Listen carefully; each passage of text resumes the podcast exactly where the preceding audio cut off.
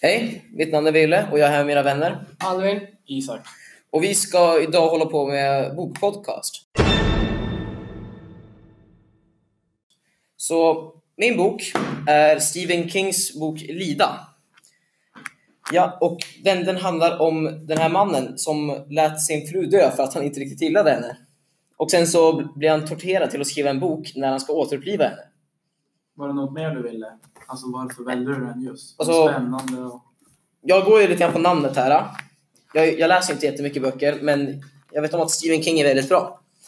Så, jo. Alvin, har du någon fråga? Alltså, var det som att det bara valde den eller drog den till? Nej, det var, det var något speciellt. Jag bara såg den och jag tänkte fan, det här är en bra bok. Ja, Ja, min bok handlar om, eller min bok heter Glasbruket. Av, det är en isländsk författare. Och den handlar om en, att det är en kill, en äldre man som blivit mör, alltså hittat mördad eh, i en källare. Så att jag tyckte att den lät väldigt eh, spännande och eh, händelserik. ja, bara så att ni vet så är våran topic till ett deckare. Så vi ska inte hoppa av allting. Men, jo. Är det någonting, är det någonting ännu mer speciellt med den? Nej, jag tror inte Jag har aldrig läst den så... Är vi bara här för att se våra förutsättningar och själva boken? Ja. Ja. Ja, Alvin, vad heter din bok? Giraffens tårar.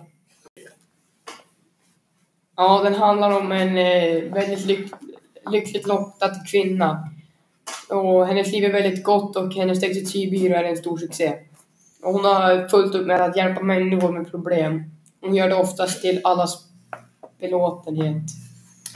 Um, säg mig, vad, är det någon form av plott i boken som du vet om redan nu? Alltså någonting speciellt som händer mitt i? Eller som vrider hela tankarna om allting? Nej, jag tyckte bara den såg spännande ut så jag tog den.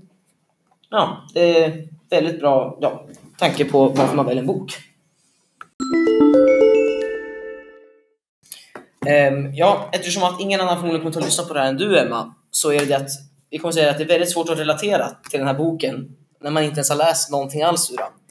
Så Ja, det är Ja. väldigt svårt att jämföra likheter och skillnader då. Men om vi, om vi ska ha en liten sammanfattning på vad vi har pratat om så är det att jag ska läsa om denna intensiva psykologiska thriller i kammarspelsformat. Isak? Ja, jag ska, eller jag ska läsa en eh, polisroman kan man säga. Mm. Mm. Som heter Glasbruket. Ja.